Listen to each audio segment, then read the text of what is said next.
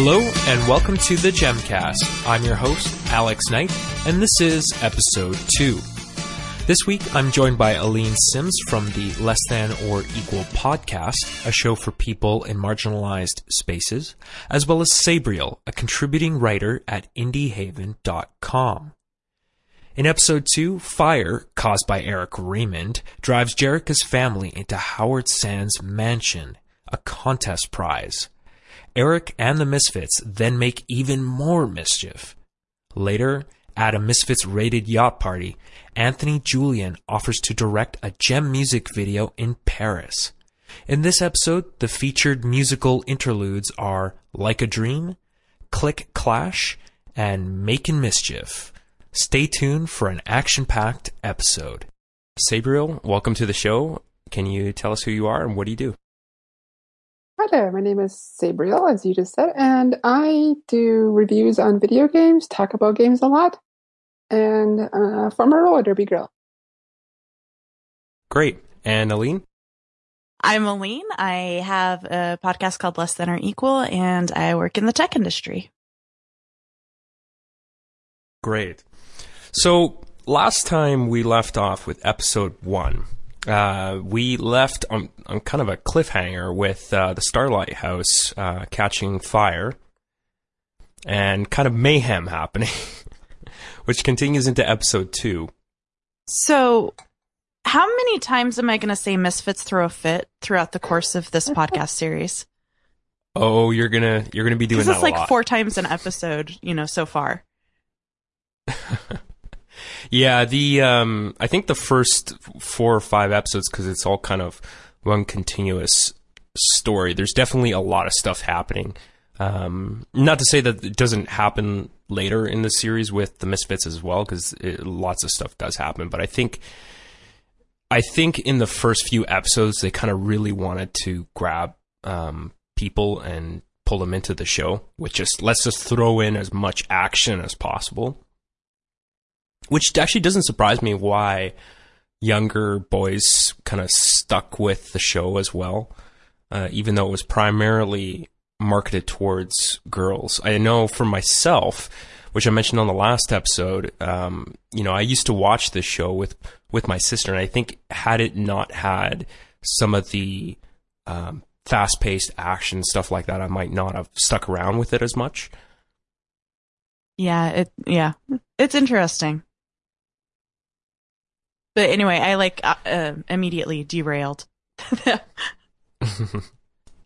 so, uh, so we see, anyways, uh, the start of episode two, uh, we see Starlight House on fire, which was, uh, you know, all thanks to Zipper, Eric Raymond's goon, and um, we see one of the Starlight girls run out at the last minute, who we thought was apparently missing. Um, she was still in the house trying to apparently find a jar of uh, money that they had um, been using to uh, sort of, I, I, guess, I guess they were trying to raise money for something. I think it was a refrigerator and, in your refrigerator. Okay, right, and uh, yeah, so so she runs back inside to to get this jar of money, and uh, Jerrica, obviously concerned about her well being, basically tells her that you know that's it's not an it's not as important as as your life. So good lesson to learn, I guess. And we actually didn't talk about her on the last episode and what happened with her at the end, where she was. Um, mm-hmm. They have the mis not the misfits. The Starlight House has this honor jar where you know the the yeah.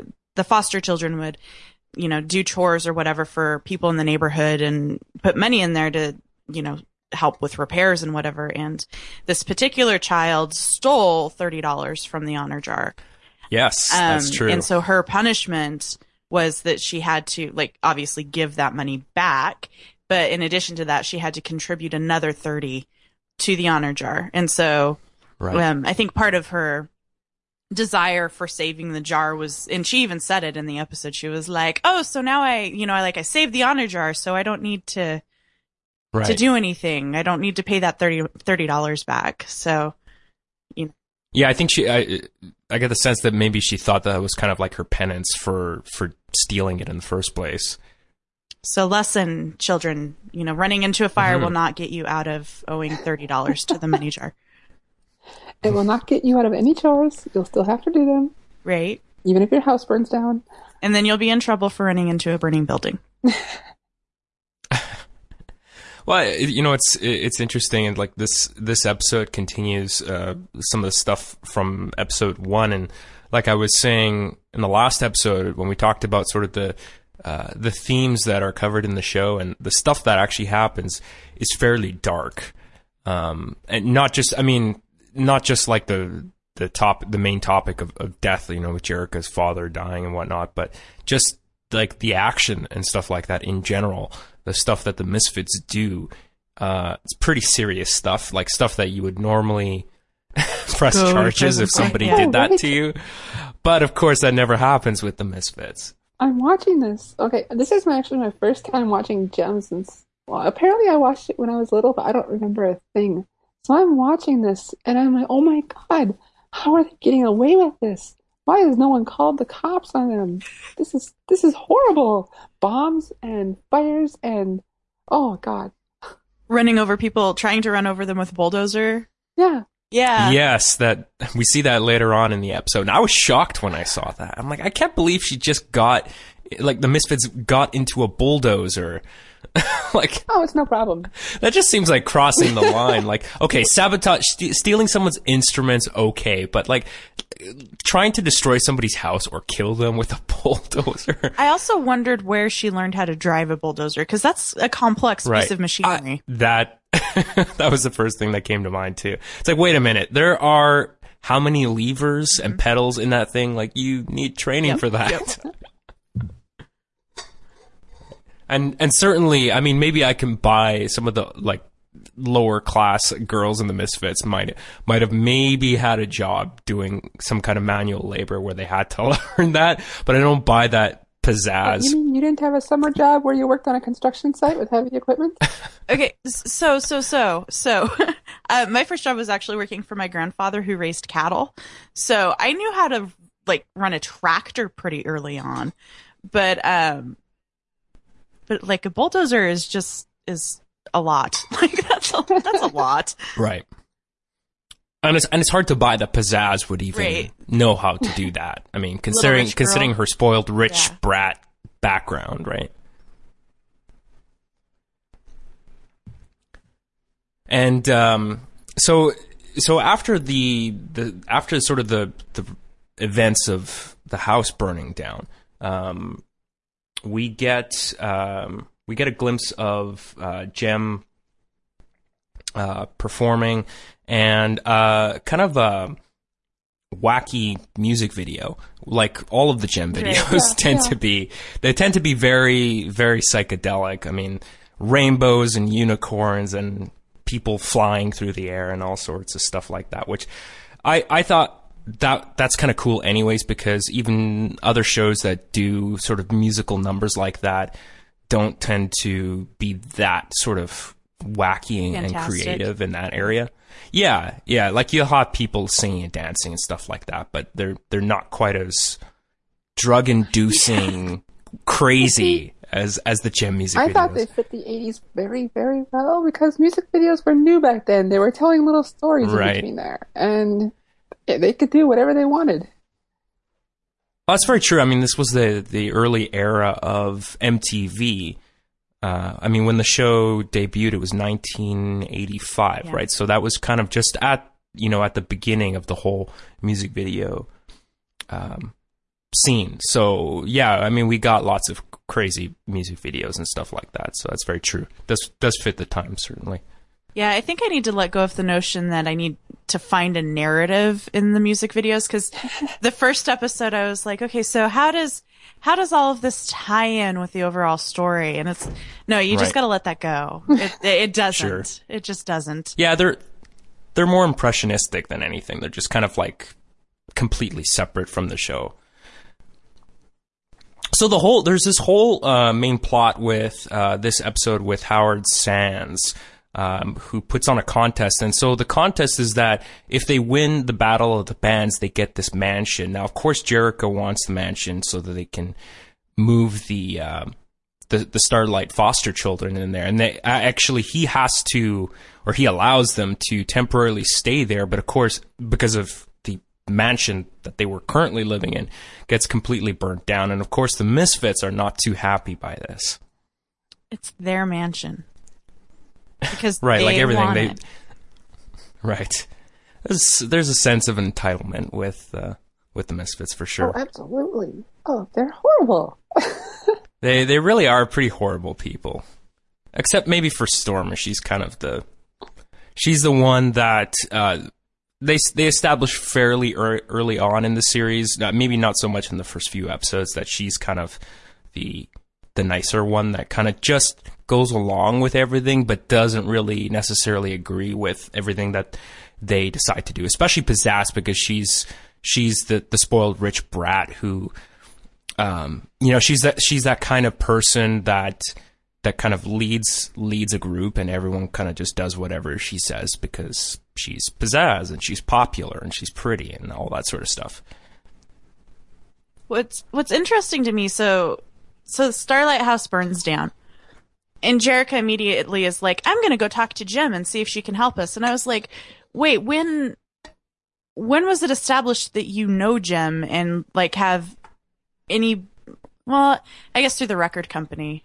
You could make that leap, Right. but it's just like, why? That's a right, leap, Why, right. why do you have this expectation that Jem is is going to care about you know what's going on? She's Mm-hmm. immediately going to drop everything and rush over to help you. I don't know, raise money or or whatever. I, I thought that was like, why is nobody asking questions? Well, I always find it funny because that's not the first time she she said something like that. So I always find it amusing that she'll say something like that, like as if Jem is some, a, a completely separate person. But I'm like, you're the same person. It just seems like kind of strange. Like maybe she has multiple personalities. Maybe. So I like her solution. Uh, going to the next scene is we'll just have a concert in the morning. Right. Yeah. Unannounced. Yeah, People just like- show up. like, wow, you guys can set up an entire concert in like just a couple of hours. It's no big deal at all. Yeah, it's yeah, it's it's pretty impressive. Um, by the way, uh, the the Misfits van, I always thought that was a really awesome. Like I always wanted that van. Like uh the the Jem Rockin' Roadster thing never did it any for me, but that that black van just looks so badass. Yeah. It kind of actually reminds me of the the A Team van, but just a little more punk looking. Well, it's got good contrast. That black and pink and flames. It's nice. I don't remember if they ever. I don't know if you had the toys or if you if you had if you knew anyone that had the Jem toys, but I don't remember if they made the the Misfits van. I know they made the Rockin' Roadster though. See, the Rock and Roadster reminds me of the Joker. That was the first thing um, when my husband and I were watching. He was like, "So is the Joker going to show up?" Like episode one, because it's just Mhm. it's pink and green and garish, and I mean, it, Oh, it yeah. would be a totally cool car in another color scheme. Sure. Yeah, absolutely. It, it is kind of a cool car, just the really bad paint job. But I think you know it's one of those things too where they just pink is synonymous still to this to this day with mm-hmm. girls' toys. So, and I guess the marketing people felt like we need to have like the whole theme of the show and even the song, you know, glitter and gold and whatnot, and fashion and fame and all that sort of stuff. It just it stands out. They wanted those colors to kind of pop, but the downside of throwing all those colors together, it's just it looks Yeah. awful, right? From like as an adult, from adult an adult's perspective. And, and a, uh, des- you know, purely design perspective, it's just it's it's way too I think flashy. you're looking at it as an adult in the 2050 or the 2010s. That's true. I mean, in the 80s, it was already like, this is pretty normal. This is the Right. 80s, an 80s girl. Like, this is the coolest thing ever. Yeah, I mean, I, I guess if you consider the you know the '80s were an era of teased hair and shoulder pads and um, mismatched, different colored clothing and all that sort of Neon stuff. Yeah, everything. fluorescent neon. yeah, neon everything, um, you know, excessive rouge. you know, it's it does. I, I, guess it does fit in with the era. Well, and sure. even if you look at toys, children's toys today, some of that stuff's pretty garish. I mean, you know, because I, kids are attracted yeah. to bright colors, and it just, you know, it it totally makes sense from a marketing yeah. perspective why they'd be like, yeah, let's make this all the colors. Yeah. You know the actually the the Bratz dolls. Have you seen those? Yeah. They kind of remind me of of the Jem and the well, at least the Misfits, but they're they're very they are very kind of flashy and crazy looking. Absolutely. Um, maybe I was just too old, but those did never those never appealed to me whatsoever. Bratz. Well, didn't they come out like in the late nineties? Yeah. Maybe I was just too old for it. Yeah. I never got it. Yeah, I've heard uh, it's interesting with the the Bratz dolls. If we can maybe just step away from from Jem for a quick sec, because I know I I have heard from a few people, friends and family and stuff like that, who have commented on the Bratz dolls. I know my sister made an interesting comment about them, and she thought that they sent the wrong message to little girls because a lot of the Bratz dolls wore really suggestive clothing, like really short skirts and you know, cleavage showing and all that sort of stuff. And she felt like they weren't really appropriate for young girls. I don't know what how, you two feel about that. You know, there I, I feel like there's a lot that's inappropriate for girls that that we have. Like, you know, I grew up with Barbies, and um, you know, I, I look uh, I look for clothes for my goddaughter, you know, check the sale racks. Like, okay, what can I buy her that'll fit her a year from now, you know? and it's like it's like adult clothes in small sizes, you know. So there are like short shorts and you know tiny bikini tops and um I don't know. Like I kind of I kind of feel like we send this objectifying image to girls from a very young age and I think it's um, extremely problematic and I don't think it's new. I think it's something that we've done for a long time. Yeah, I would agree with that. I mean, look at beauty pageants for kids, right? Sometimes it's pretty disturbing when you see like eight year old kids wearing makeup, a, a lot, lot, of makeup, makeup, and adult clothing, like and re- like revealing clothing too. And I, and I sometimes I think to myself, I'm like, what are these? Like, what is going through these parents' head? Like, how is that appropriate? You know, and oftentimes too, it's you know, you know, you hear these things about how it's you know the the mother is projecting onto their onto their daughter, right? Maybe living vicariously through their daughter, which is kind of messed up mm-hmm. As well. I was actually in a beauty pageant when I was little um, because mm-hmm. I wanted to be. How did that go? Um, not well. Um, mm-hmm. And it was kind of funny because my mom like actively discouraged me.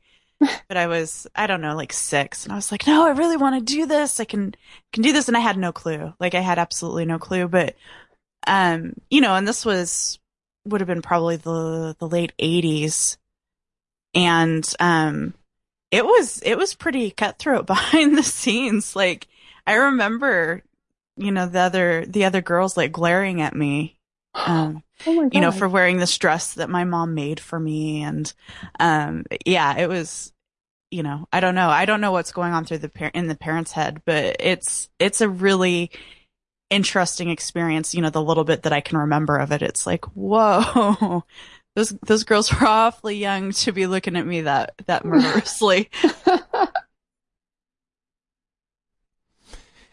yeah. So back to the episode. Uh, where did we leave off? So they were trying to. There was a Battle of the Bands concert. We get a wacky music video. I think there are a couple of music videos in this episode. There's there's one scene with. uh, with uh, Eric Raymond and the Misfits, and they get the Misfits get really pissed off and end up grabbing a plant and you know throwing it like yeah, you show them. show that plant. but it's yeah. But uh, I, I one thing I always find funny, which is a recurring theme with at least the the the relationship between the Misfits and Eric Raymond is that some it, like it it seems oftentimes the misfits are really the people that are in control because clearly they have Eric wrapped around their finger and he's I mean he has his own agenda but oftentimes he'll just do whatever the misfits Right. really want and sometimes he he gets really irritated with uh with the group especially Pizzazz about some of the things that she does because oftentimes he'll have like a specific plan and she'll end up like ruining the plan somehow or like deviating from from the plan and it's like it's like an ongoing theme and you would think that he would eventually get tired of it but um I get the sense that he's maybe just too comfortable in that role because he he just so desperately wants to own Starlight Records, right? Well, and he sees them as the way to to do that. So like, okay, I'm to put up with your crap as a an ends to the me- or a means to the end, um, but like without, I guess, realizing that it's never going to end because they keep digging a deeper hole. Say, Right, off camera, right. the Misfits must make a lot of money for his label to be able to put up with all this. Possibly. I mean, we they never really clearly explain how much money, uh, but I mean, they clearly must be successful to a degree because they've they've said that. I mean, Jem and the Misfits are supposed to be, I think, the top two bands, right? But the thing is also, Pizzazz gets a lot of funding from her her wealthy father, too. So. I don't. I mean, I, I don't think they would have been able to get to where they where they were without some financial help. Um, you know, funding funding the uh, funding their ability to produce records and whatnot, and buy gear and uh, you know travel expenses and all that sort of stuff. But yeah, I mean, I think the Misfits are successful, even though they they're kind of portrayed as the lesser band. But you know, some of the the Misfits songs, when I compare them to Jem's, it's it kind of goes both ways. Like some of the songs that Jem Jem and the Holograms do are better than the Misfits, and some of the songs that the Misfits do are better than Jem, depending on the episode that you're watching. So the the the quality, like and catchiness of the songs, really varies from episode to episode. I think that th- so far, um, they've done a really good job at giving them two different sounds, though. Like, um, Jem and the Holograms is like Debbie Gibson, right? It's kind of like this light poppy music, and the Misfits tend to be have a little bit of a a harder, more I don't know, Jett. yeah, like a Right, a, right. a, a more rock sound. And um, I appreciate that the music doesn't all sound the same because that would get as many songs as they put in like a 23 minute episode. It would get really old really fast. Sure, right. And so um, there is a scene a little bit about uh, it's about the, halfway through the episode. We see Zipper uh, basically planting a bomb, and uh, the best place uh. for the bomb apparently is under a cushion. Mm-hmm. It blends right in. Oh yeah. I mean, it it's hell. You can, you can't help but not laugh at that because the it's like sticking out. Mm-hmm. That's like it's clear. It's clear that there's something under this cushion. It's like a massive bulge there. Yeah. All I have it, It's like just all I have in my notes. Just so you know. zipper. right. Yeah, he's not. He's not the the most competent uh, thug Yeah. or or the most clever. it goes to the level of putting up. So the bo- the bo- the bomb goes off, but you know it's funny because when he when he you see him putting the bomb under the the cushion, it clearly looks like physically it is it is large. So you would think that that bomb has enough of a impact that it would completely destroy the house, but but uh, but when it actually goes off, we only see like the the side of a of a wall get blown open. So I'm not really I'm not really sure if that was intentional, like on Zipper's part, or it's just they somehow I don't know. He doesn't know how to build Yeah, bombs I, I think he's not that clever. Or may- maybe he outsourced the assembly of the bomb because he's not good with building bombs himself. Oh, I was watching this and I'm like, oh god, the whole house is gonna blow up, and then one wall just disappears. I'm like, what? What? Well, but Yeah, it's uh, it's pretty silly. Starlight Girls need somewhere to live. Like they can't destroy two, houses man. and- Sh- yeah, two. Yeah, yeah, yeah. They can't. Do right. that.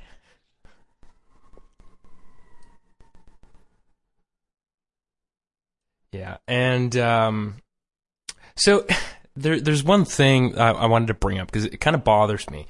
But we see um, we see the whole gang on a cruise ship later on, and we see kind of a love interest uh, for Shana, and of course she's like the one token black woman in the group, and they her love interest is a black guy as well, and like this. This wasn't just an issue on Gem, but other I know other shows as well. It's like, oh well, we have you know this person of color, so we of course have to you know we have to match them up with someone of color as well. Yeah. I, How did you guys feel about it? well, that? initially I was super impressed. Because you know the the whole thing is, oh well, this guy's going to help you help you, Jem, and the holograms create a really really cool music video, and you know we'll we'll help you win that contest because you know we'll get you on you know this MTV corollary and um and so they're like yeah come over here and he comes over and it's a person of color it's a black dude and I'm like yes this is amazing and then immediately is like paired off I was Right. like oh. And, and the thing is, is it's not.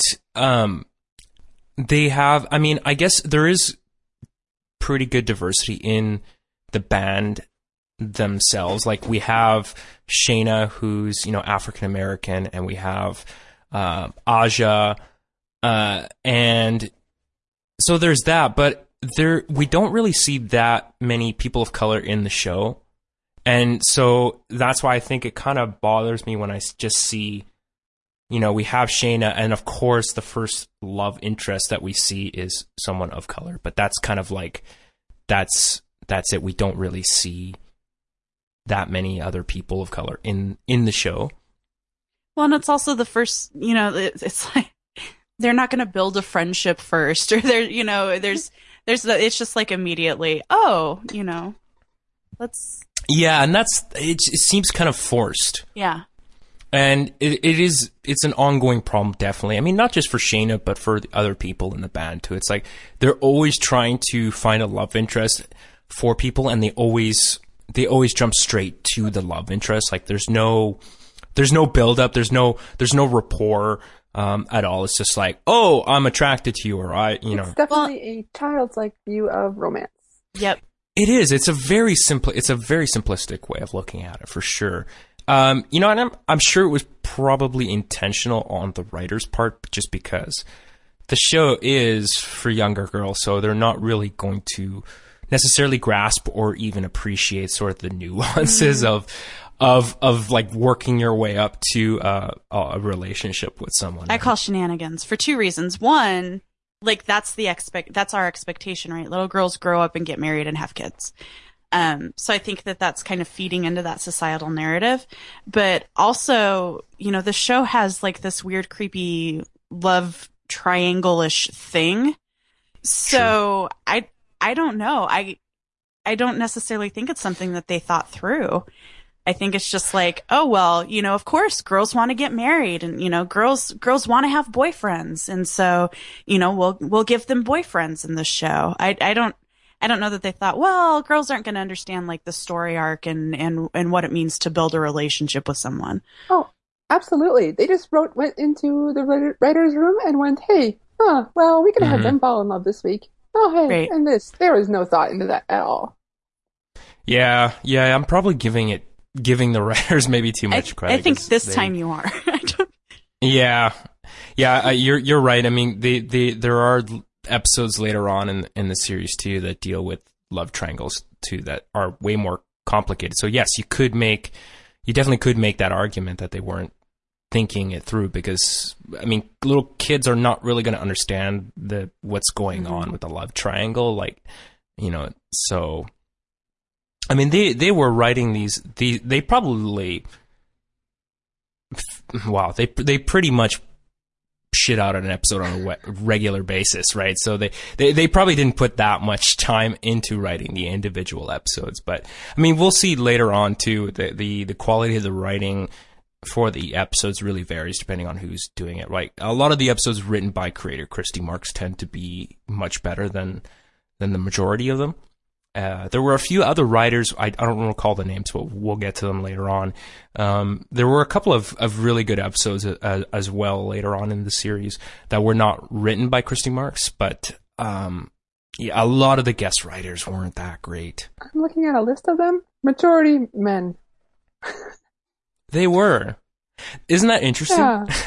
Like, okay, well, I guess that works. I mean, there's plenty of women here too. But there's just a lot of men writing these stories for young yeah, girls. I mean, not to say that that men have wouldn't be capable of, oh, absolutely of not, writing the, the the episodes, but I mean, uh, I I think for this type of show, they probably could have, you know, they probably could have brought in more women to write the show. I mean, Christy Marx wrote. I, I don't know what the, um, I haven't actually counted how many episodes she actually wrote for the show, but they could have had more diversity for sure in the writing department. Considering the, the, the topics and subject matter, right? Just just having a woman's perspective on this stuff, considering that it's like it's a woman's, you know, straight women's love lives. So allegedly straight. allegedly straight. Well, it's canon now. It's canon now that uh, at least. Um. Oh God, I hope I don't screw this up. I think Kimber is supposed to be mm-hmm. bisexual. Mm-hmm which really makes sense because um, we'll see later on in the series that she has. Well, first of all, she genuinely has um, love interest in the show, even though oftentimes poor Kimber they never really work out for her.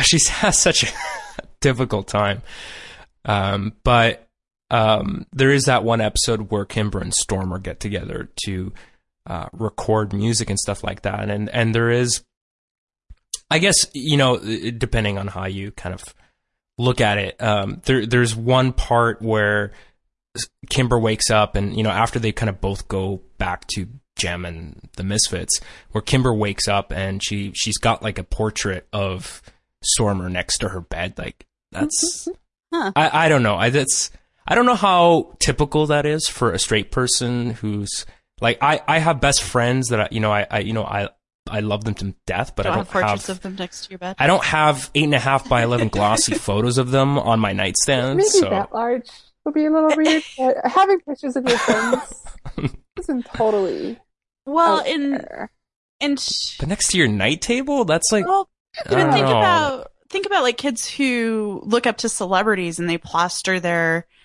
um walls. Wow. They plaster their walls with posters and, you know, I, I had, I had a friend who would kiss like a picture of Jonathan Taylor Thomas, like on a regular basis. Mm-hmm. Um, mm-hmm. As did yeah, but you know, it wasn't, I don't know, like, I guess it's generally an opposite sex thing or mm-hmm. gender you're attracted to thing, but yeah. I, kids. Whether it was intentional yeah, or not. I guess There's from the writer's part, it's definitely can. It's definitely canon, and yes, there, yeah, there, there was subtext for sure. Uh, I'm, I'm all, I'm all for it though. Yeah. Especially from a show in the '80s, I hope that they, you know, as they're kind of rebooting this franchise, that they keep that in. Yeah.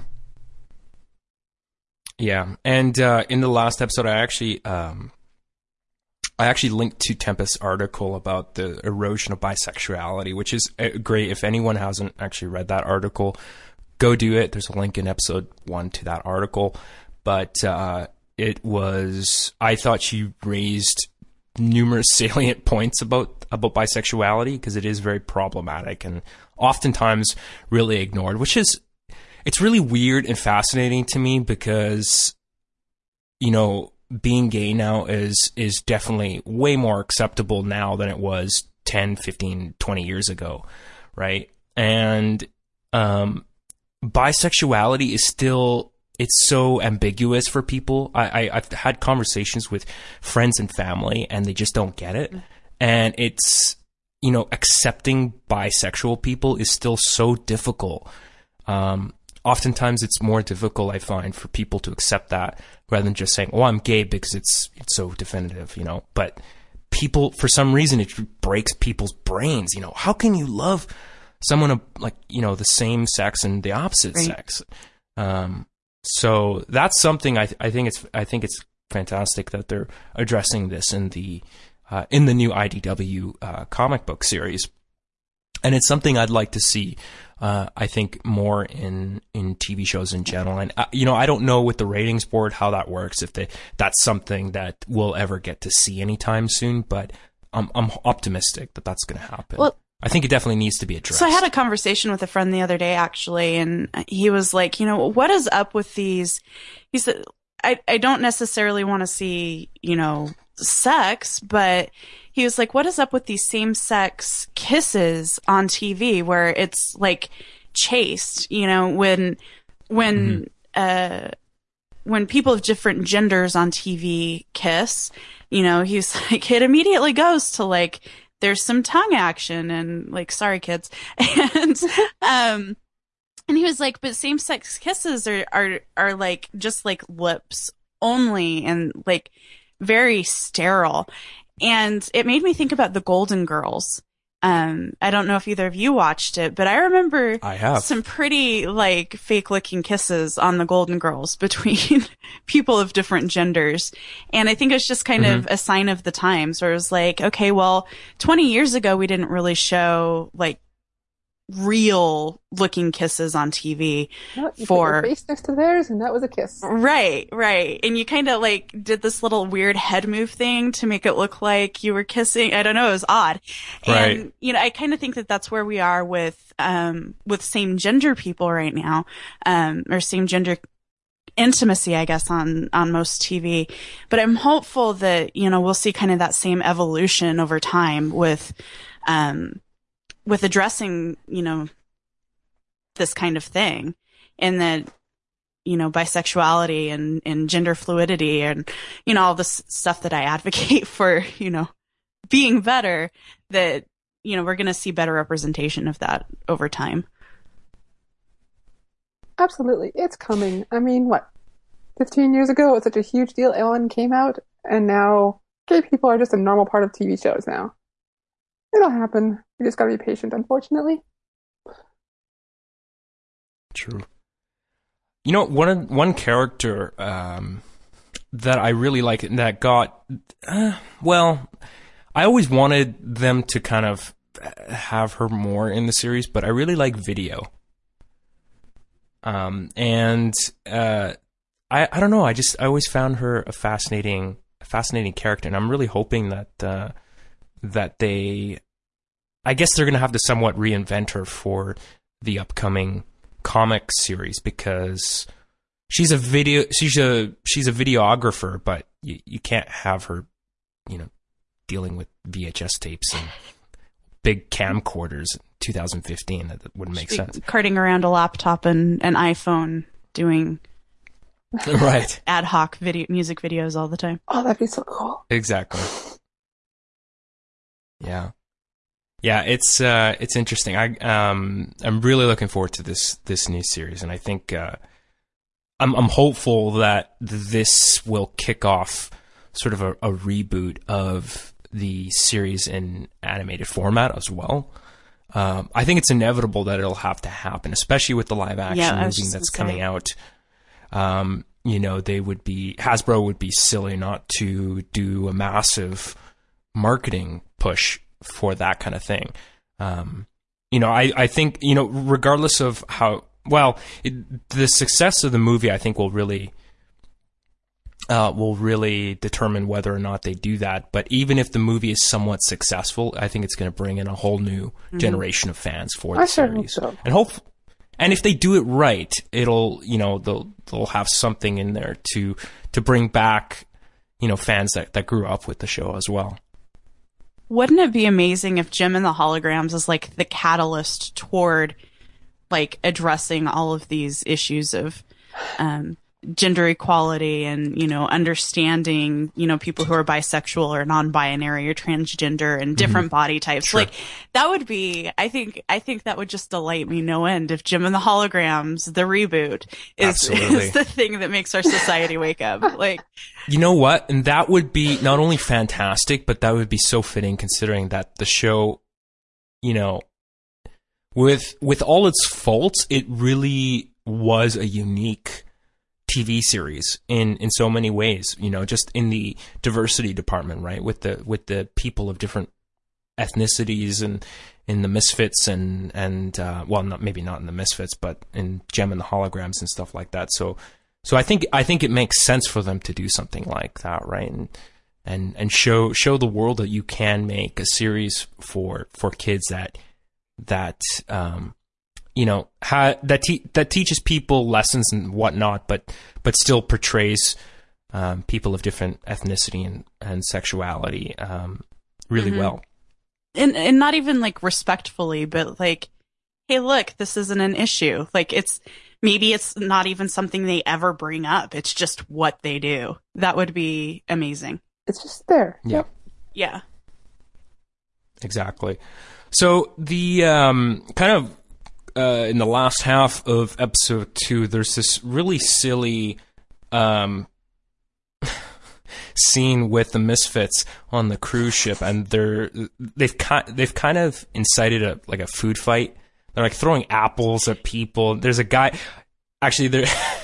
There's one scene where they throw an apple at someone, uh, and the guy, the guy, like l- literally slips on Yes. the apple somehow. Like, how does that happen? I thought it was supposed to be a banana. it was, it was so com. Yeah, like it was, it, it was like so comical. Like his arms are like flailing, and yeah, um all incredibly. all I silly. have is oh the mis- oh the misfits were burned, not invited to the party, and then the misfits need anger Mm-hmm. management classes. Like, that's the entirety of my notes for the last like ten minutes of the show. You know, the the misfits uh, tend to have the same outfits all the time. Do you think like they have like a giant walk-in closet with like 50 copies of the exact same outfit? Well, it's the same as like Teenage Mutant Ninja Turtles. April O'Neil always in yellow. Um, yeah, I mean, when you true. don't have synergy to provide you with different outfits all the time, you have to right. do Alex. Exactly. That's right. Well, they're not as successful as Jem and the Holograms, so maybe they just don't have the budget. Right. They don't. They don't. Well, the thing is, Shana is a designer, right? So she's designing all of the outfits, and the Misfits don't have anybody like that. Yeah. See, I now I just feel sorry for the misfits. Like, Yeah. obviously the Yeah, we underdogs. you should pity Right. them. I don't. My closet is just all one long row of flannel t-shirts. And of course, just when you think the the stupidity had ended, uh, we see Pizzazz pressing random buttons in the. First of all, she she gets herself into um, the um, in, into the bridge of the ship, and she starts pressing random knobs and dials, and the ship starts going out of control, which seems. I mean, it's not out of character for her to do something, but that that like that's really dumb. You can drive a bulldozer. Like you're on the ship. If this ship crashes, you realize you'll be on the ship that crashed. See, Um, and this is. Oh, go ahead, Brie. honestly like okay. So first, leading up to that, they crash the party, make a huge mess of everything. No one is able to stop them until they have a music video, and then someone makes a call to the bridge after like five minutes of this. Hey, we've got some problems. Uh, Captain, could you and the one other person on the bridge come down here and stop these girls? And during that time, the girls go up to the bridge. They start pushing buttons like crazy and doing this. I'm like, oh, how does this even happen again? I'm like, okay, I need to stop looking at this as an adult because this is Yeah, there's a certain uh, point where you just have to kind of shut your brain off and not try not try to overanalyze and dissect every aspect of the series because sometimes it's just it, it is just crazy. It's a complete craziness. But this is where I go back to they need anger management classes, right? Because obviously they're just reacting and not thinking about the consequences of what they're doing. So, you mm-hmm. know, you sink the boat, unless you have a life jacket, you're maybe gonna die. Like, I don't know. Let's, let's stop and think about it. Like, you drive a bulldozer over somebody. What's, what's the consequence of this action? And, and there's just, like, I don't know, maybe because, you know, again, poor little rich girl, never had any consequences to action. She always had, you know, someone to bail her out. I don't know, but there's obviously, you know, a disconnect here. Sure. Right. So, any, any are there any? Do you guys have any other observations from this episode no, we covered the, the majority of things I thought about. I did notice um, the music videos going back to how, you know, they just kind of were what they were or are what they are. You know, there are things in the music videos that I think would not make it past censors today. Like that first video, uh, was like a dream and it's a Jem and the holograms video and it's you yeah. know it's like this dream world and they're like diving underwater and finding treasure mm-hmm. and um, it's it's Jem and Rio um, in a hot air balloon, and they just like step off the hot air balloon like onto the clouds and are just like dancing. Mm-hmm. And I was like, I wonder yeah. if that would as as you right, normally right, right. do, you know, because clouds are solid. And I was like, would there be a disclaimer on that if it happened today? Would would this video even be like allowed, yeah. or is it okay because you know most children don't get to go on hot air balloons and have the opportunity to walk off of them? I don't know but um, I thought that was that was interesting. Yeah, yeah uh, I don't know about that. I, I don't recall ever seeing in the news that a kid stepped off a Great. you know hot air balloon and thought thought that they would be able yeah, to float I don't, in the clouds. I, don't, I think it would have been just fine. And like me as a kid, I thought I knew how to make a hoverboard, just like getting huge magnets on the bottom of a board. And I'm like, oh, there, that's how they work. Right. So magnets, how do they work? Like, I don't think any kid, I mean, even if they thought you could just walk out on clouds or some weird, uh, weird right. crap that you saw yeah. in videos, like, eh. But I feel like we're much more litigious now than we were 20, sure. 30 years ago. So I, I, it's going to be really interesting to see see what happens if you know if this becomes a cartoon if um if these music videos kind of keep this like super fantastical overall theme to them or not. Like, well, you know, it's interesting because this this was a thing in the '80s, which we we briefly touched on in the last episode, where you would have these public service announcements at the end of a you know an animated series, um, you know, and they would they would teach you lessons, right? But um, they they did that only because a parent a lot of parents were complaining about the content in shows that either were, they were too violent or they they featured these, these you know other topics that that weren't appropriate or maybe they didn't cover enough of whatever it was so they felt they had to tack that on to the end of an episode but we went we went from actually teaching kids not to do bad things like talk to strangers and whatnot to just not showing that at mm-hmm. all and just censoring everything which i think is actually a step back yeah i you know i think that cartoons have definitely the power to teach and um it kind of i don't know it's not like i watch a lot of children's programming but i feel like it's kind of a lot of it's become really brainless yeah it really has. I think pe- the people that are in charge of making these kind of decisions with as far as the content because certainly the writers I, I mean i'm sure the writers and the the producers are you know acutely aware of what can and can't be put into a show, but there's ultimately somebody higher up that's saying, you know, their job is to to look at what you're making and say, well, yeah, you can't, you can do this or can't do that, or you know, our lawyers say you can't have this in the show, but um, you know, it's it, it I think they really underestimate kids. Like, mm-hmm. you know, just because you have somebody, well, let's just take the silly hot, hot air balloon situation. Just because you have somebody in this this clearly very dreamlike, you know, fantasy jumping off a hot air balloon doesn't mean some kid is going to actually go and do that, right? You know, okay, yeah, some things, you know, sometimes kids do stupid things, and sometimes.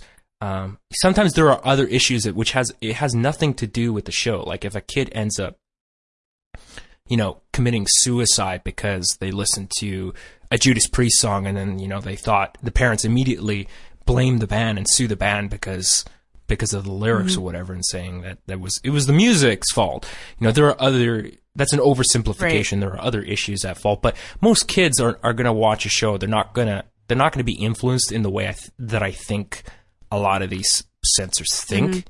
they are, and you know, I just feel like we've taken we've taken a step in the wrong direction by just heavily censoring and not showing this stuff because that's not real life either, right? Right. Well, and even, you know, like My Little Pony. I love My Little Pony. My Little Pony is obviously not real. Um, but even in, in there, there are very few. I mean, it's all about like friendship is magic, which makes sense since that's the Mhm. subtitle of the show. But even, Sure. you know, it's like you've got these characters like Discord and like these really mischievous, like kind of bad characters. And even then, like the, the, the whole lesson is, well, if we're nice enough, you know, or if we stick together, we communicate, then everything's going to be okay. And on the one hand, it's like, yeah, that's really admirable. But on the other hand, that's not always how life works. And so I just, I wonder sometimes like what, what we're setting kids up to believe, you know? I don't know. Yeah, I, I think you have a valid point. I mean, other than My Little Pony, I mean, I, you know, I just haven't kept up with kids' TV shows. Name well, mainly because I don't have cable anymore. But I mean, are either of you aware of other shows other than MLP that kind of Uh, are even vaguely similar to Jem, at least in, in the in the respect of of teaching kids certain things that you know more having good morals or whatever, or not doing bad things and that kind of stuff. I can't speak to that. I the close, the most recent TV or cartoon I've ever watched was BoJack Horseman. I just I'm so far connected from children's programming. Definitely not a kid show Exactly. for sure. I know. I no clue. Yeah, I don't. My Hmm. friends have kids who are, you know, the five to eight year old range. Um, Yeah. so it's like a lot of My Little Pony. Um, all all of my friends have girls, so like Mhm. I can't even speak to the the like things targeted at at boys.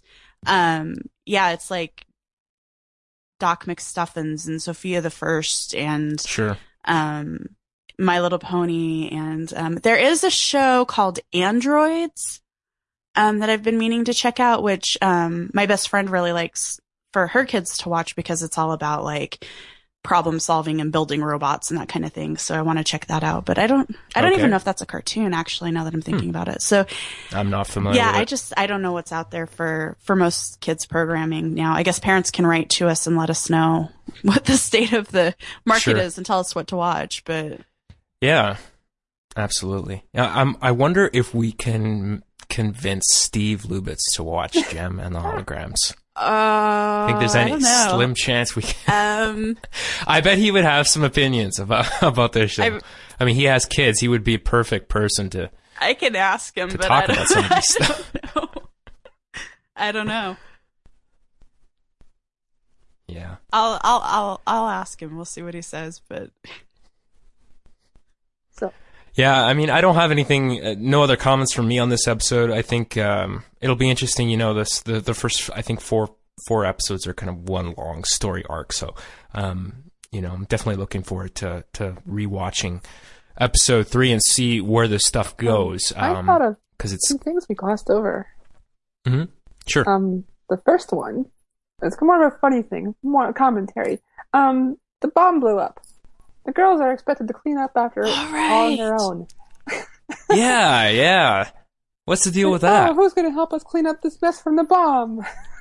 Wouldn't you know? Wouldn't the bomb squad be? I don't know who would be responsible for and, that. and Eric conveniently.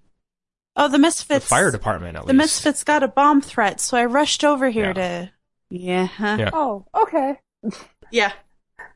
But the other thing we glossed over, Ashley, the little girl with the who was in trouble with the money, Uh, Yes, Um, I, I forgot her name. oh she yeah. gave the money to the misfits.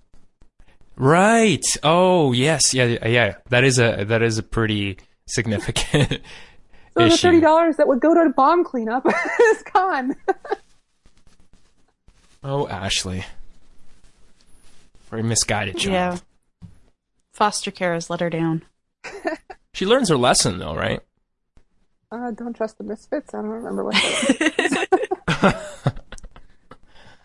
Yeah. Ashley's a bit of a rebel. She's future misfit material right there. Uh possible. Possibly. It's one of those things where it's like, you know, I can see anyone becoming a misfit. you know, everyone if, has a little bit of misfit in them. Well, you know, it all depends on on you know if you just kind of fall in with the wrong group of people, and if you don't, if you lack self confidence, you know, it's it's very possible that you could end up doing stuff like that. Like, well, maybe not bulldozing people, but uh, you know, if you fall in with the wrong gang, it's very possible you could be highly, you know, uh, if you're already a highly influ or highly influenced person, um, you know, I could I could see that happening. But Ashley's really fortunate that she has such a supportive group of people, not just the other kids, but the uh, but obviously Jerrica and stuff like that that you know really cares about the people that are living at Starlight Mansion. Right, right. Great. So I think with that bombshell, we should probably wrap. So bombshell, nice.